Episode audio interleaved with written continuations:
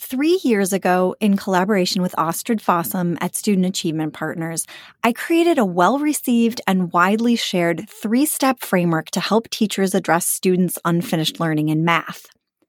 The 3 steps were understand, diagnose, and take action. I describe these steps in detail in a blog post that's featured on achievethecore.org, and I will link to that in the show notes in case you want to read more about it. Back then, the term unfinished learning was new to most people, and instead we were using the terms math gap or skill gap to talk about students with unfinished learning. And while some things have changed in the last 3 years, like an awareness of unfinished learning and the fact that it exists, overall much remains the same. There are still huge numbers of students who struggle every day in math class to make sense of the content, and there are still teachers in every school trying to support them, and typically without much guidance. So where do we go from here? Especially in light of the increased learning loss due to COVID-19 and the school closings and everything that's gone on over the past year, how do we help students to understand the math, to make sense of the math, and maybe even to find the joy in math that they possibly have never experienced before? Stick around because on the other side of the intro, I'm going to share with you my new and improved, updated 5-step framework that has evolved because of insights that I've learned over the past few years as I've continued working with teachers and students on the topic of addressing unfinished learning. Cue the music.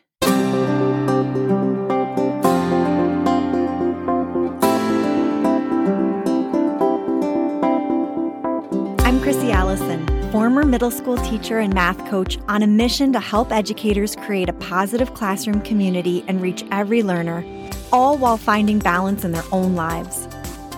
Since I've left the classroom, I've learned so much about equity in education, building classroom community, math instructional practices that increase accessibility in learning, mindfulness and self-care, and ways to maximize time and impact through focused work and prioritization.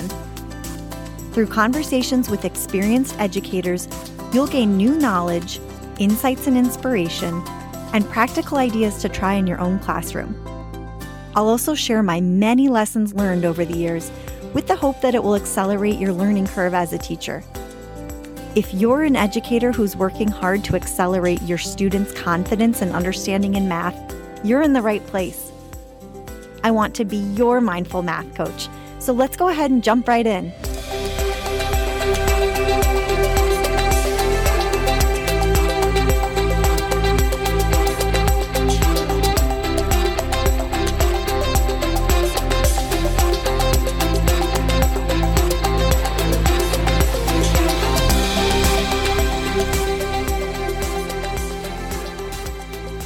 Okay, friends, before I get into the framework, I want to tell you the tale of a little boy who had unfinished potty training. That little boy is my son, Otto. And I have to tell you, potty training him has been one of the most challenging parts of parenthood so far. So some context here. I have 2 children, Livy and Otto. Livy is 18 months older than Otto, and when we potty trained her, it was simple as pie. It was a one and done kind of thing. We followed a very popular 3-day stay-at-home approach from an ebook that I had read, and by the end of it, she was essentially potty trained. Honestly, couldn't have been any simpler. So when it came time to potty train Otto, logically, we tried the same method and it did not work. By the end of the 3 days, he was still not potty trained. So we waited a few months thinking that maybe he just wasn't quite ready. Maybe his body needed a little more time. And we tried it again. Failure number 2. A couple months later, we tried it again. Failure number 3.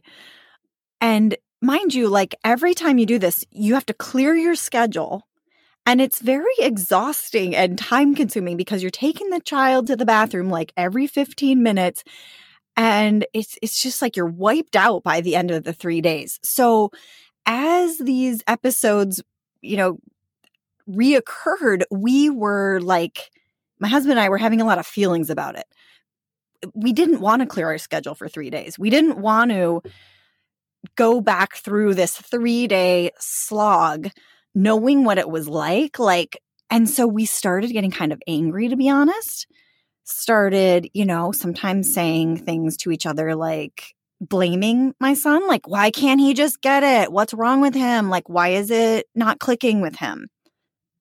When the fourth attempt failed, I was ready to throw in the towel. And honest to God, I was like, maybe he can just wear pull-ups for the rest of his life because I don't have it in me to do this again. Like, I was just like, I cannot do it, and be patient. And honestly, that saying, like, the definition of crazy is like doing the same thing over and over again and expecting a different result. We were at that point. I was like, this is not working. It's clearly not his age or that he's not ready. Like this, it's been many, many months now. Like, I think it's the approach. And with my educator background, of course, I started thinking in the back of my mind, sometimes we need a different approach, right? Sometimes the way we explain things to students or, try to help them understand a concept, like if it's not clicking, we try a different way. And so it was almost extra crazy that we did this same method 4 times before I realized we need to try something different. Luckily, around that time, I met a woman who specializes in potty training, and she had an online course that she gifted to me. And as I worked through that course, I learned a new way to approach this with my son, and it actually worked. It's taken time. But slowly but surely, we've gotten him to where he needs to be. The difference with her approach is that it was very mindful. It took into account his feelings, and it really involved him in the process. And so it started with preparing him, actually taking the time to talk with him about what was going to happen and why it was important and what was going on with his body, which was something, honestly, we hadn't done before. Makes total sense, but we hadn't done it. And then incentivizing him. So we put a sticker chart up. It was very growth mindset-like, where every time he would sit on the potty and try, he got a sticker. It didn't matter what happened, but it was all about, rewarding that effort and just building that habit in. It also involved talking with him about his feelings. And that's when I learned how scared he was. I didn't realize that he was scared of the potty. And so we got him a couple of different things, one of those little seats that can go inside the bigger seat. We got him a little potty and gave him the choice of sitting wherever he wanted to sit. This is when I also learned that he had very low self-esteem about himself due to the difficulties he was having at accomplishing the potty training. He went to daycare and he let us know that some of the other kids were laughing at him or making fun of him when they noticed that he had a pull-up on. And they would call him names, call him baby and things like that. And he was feeling really, really down about himself. And he started calling himself baby and lots of other things and saying, I'm stupid and I'll never get it, and just all kinds of negative self-talk. I tell you all this to just say that this was like a wake-up call for me, where I realized, how much was really going on internally with him, and that it wasn't just about teaching him this new skill in sort of a procedural way. First you do this, and then you do this, and then you do this, and let's just get it done. There was a lot of other things standing in the way of his success that I had not considered. With this new conscious, mindful, almost like social emotional approach, we had way more success. And in the process, we've had a chance to really help address his self-confidence and his perception of himself. and help him learn a lesson that I think will serve him throughout his life, which is, you know, how do you persist through challenges and how do you just keep working at it? And with that effort and with trying, you can accomplish something that feels hard for you. Okay, so what does this have to do with math and teaching? What part of that story resonates with you when you think about your students who have unfinished learning in math? Do you have students who have low self-esteem when it comes to their ability in math? Do you have students who take longer to grasp concepts than other students and they need those multiple attempts? Some connections that I see are that oftentimes when we're working with students with unfinished learning, it requires multiple attempts, multiple interactions to help them understand and gain fluency with skills and concepts. Other times it takes a different approach. Frequently, the students have low self-confidence or low self-esteem when it comes to their math identity, how they view themselves, and their ability to do math. Sometimes there's resistance, and I saw that with my son. He was trying to avoid it and trying to, you know, he didn't want to go. Even if it was clear he had to go to the bathroom, he would deny it and refuse and, you know, use all kinds of tactics to try to just delay that. Here's the thing. I've experienced this myself as a teacher, where I had students who had a lot of unfinished learning, and I also had students who lacked confidence and motivation in math. But what I hadn't done is concretely put the two together to see that there was this correlation. Oftentimes, we're talking about the same students, and that's not a coincidence. Now, this struck me finally after I had done a series of interviews with teachers to discuss their biggest challenges in teaching middle and high school math. It wasn't surprising to me that unfinished learning was the most common concern. It topped the list. What struck me that I hadn't recognized prior to that point was that in the same breath that teachers were talking about the academic challenges that their students were facing, they mentioned the emotional and behavioral concerns that frequently and understandably accompany them. So they were talking about these two things that in my mind were separate considerations together. Okay, so what does this look like? Well, many students with unfinished learning lack confidence in their ability and they end up looking for ways to avoid the subject, right? So think about your class. Have you ever had that student that just every time math class comes around, oh, they have to go to the bathroom or, you know, they need to go find something from their locker. They're looking for a way to avoid the subject. But it actually makes sense when you step back to think about it. What is something that you don't feel you're good at? So let's ask ourselves, do we seek out the activities that we don't feel we're good at? Most of the time, the answer is going to be no. And if we do end up doing them, maybe they're a requirement and something we don't feel we have a choice with. Are we motivated and engaged while we're doing them? Likely not.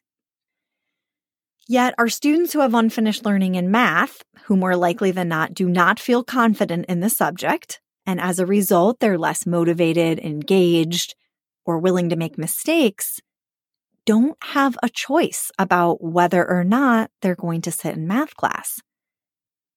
By law, they're required to be there day after day. I've seen teachers get really frustrated by some of the ways that students' lack of confidence and motivation manifest themselves behaviorally in the classroom. And I myself have been frustrated by this. Sometimes students leave their papers blank. Sometimes they don't raise their hands. They may not ask for guidance and instead just try to figure something out on their own. They might tune you out, but nonetheless, it's important for us to recognize that these behaviors are natural and self-protective. They actually make complete sense given the painful histories that most students who have struggled in math have experienced, spending day after day lost and confused in class, and then being treated like there's something wrong with them or they're doing something wrong because they don't understand. Even though it's a tough situation, it's one of the biggest challenges, as I mentioned earlier. Teachers tell me, and I've experienced it myself, what do I do when I've got this class full of students who are in all different places and they seem to need different things? Sometimes when we describe students who have a lot of unfinished learning and we're talking about their behaviors, some of the things I hear are they're unmotivated, they don't try, they don't listen, they're not willing to make mistakes. So in this episode, I want to do two things.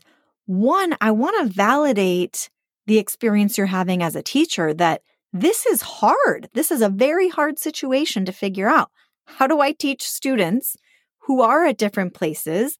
And the students who seemingly need the most help are sometimes the most resistant to the help.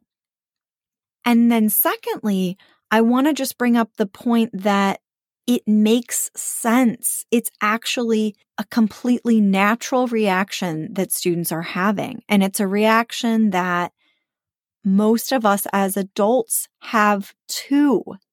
If there are things we're scared of or things that we don't think we're very good at, we're not going to go out of our way to pursue them.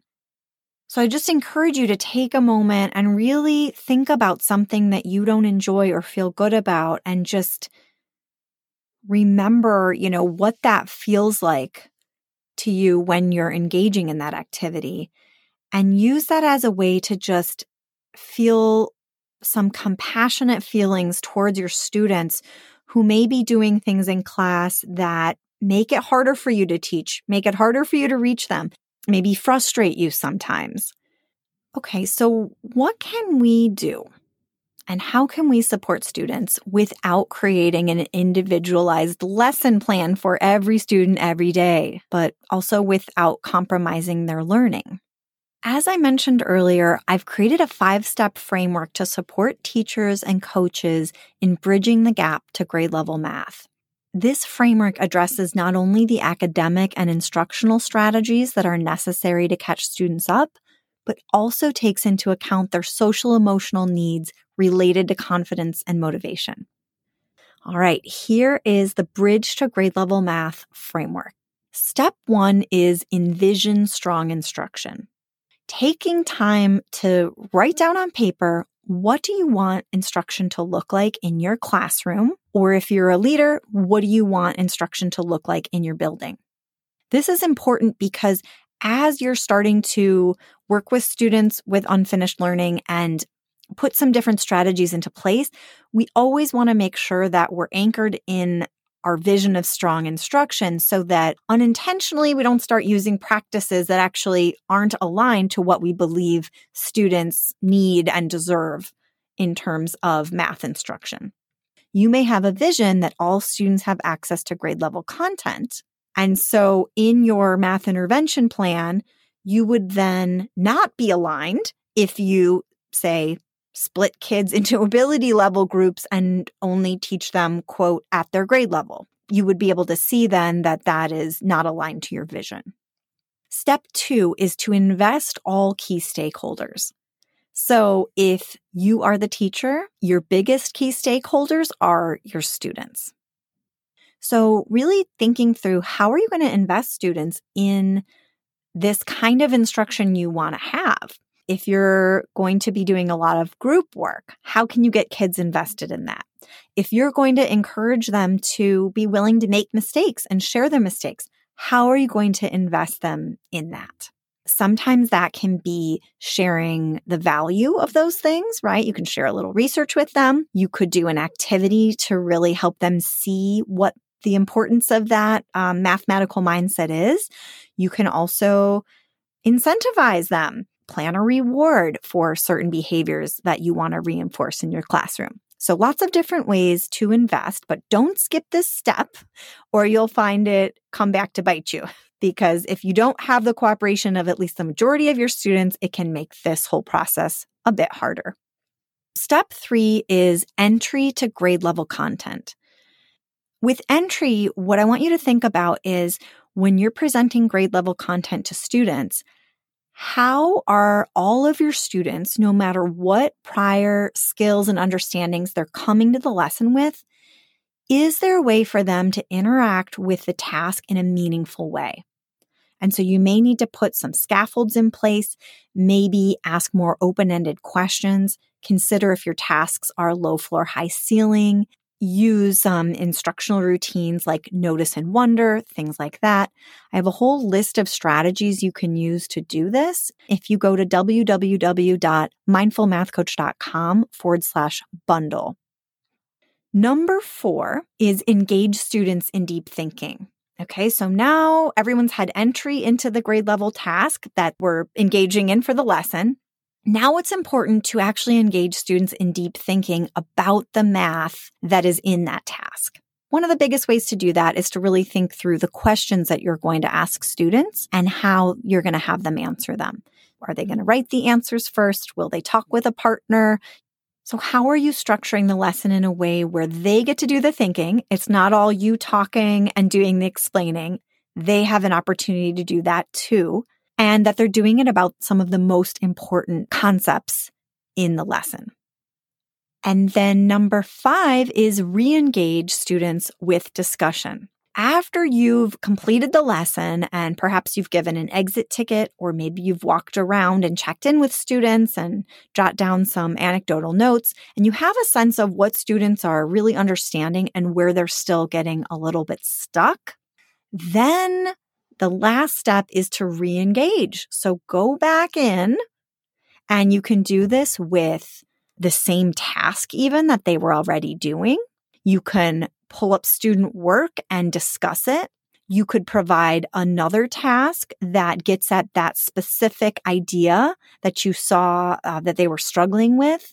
But I would circle back either, the next day or 2 days after. Whenever you have the data and you're clear on where they're getting stuck, find a way to circle back and engage them in a discussion. Help them to grapple through it.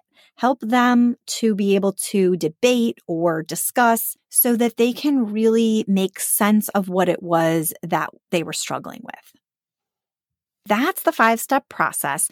I have a resource for you. I have that in a beautifully done, if I do say so myself, framework with links to some resources that will help you with each step, including a short 5 to 7 minute video for each step if you want more information on that. That one you can get at www.bridgetogradelevelmath.com, and I will link that in the show notes as well.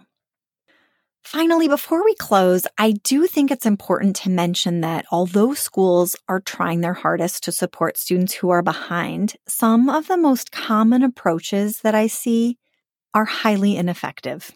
In my opinion, they waste time for both teachers and students, and in many cases, they actually increase the opportunity gap rather than decreasing it. One of the reasons for that is that many of the strategies that schools turn to don't actually reflect NCTM's 8 effective teaching practices, nor do they provide consistent opportunities for students to engage in the standards for mathematical practice.